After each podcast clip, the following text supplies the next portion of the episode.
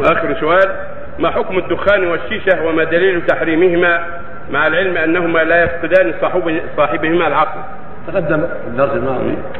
لا الشيشة والدخان كلاهما محرم وفيهما مضار كثيره وقد يدوخ صاحبهما إذا فقدهما إذا شربهما بعد طول مده قد يدوخ ويسقط من دابته ومن وقوفه ومن غير ذلك. مع أضرارها كثيره هي أضرار عظيمة قررها الاطباء تضره في بدنه وفي صدره وفي بيئته وفي غير ذلك.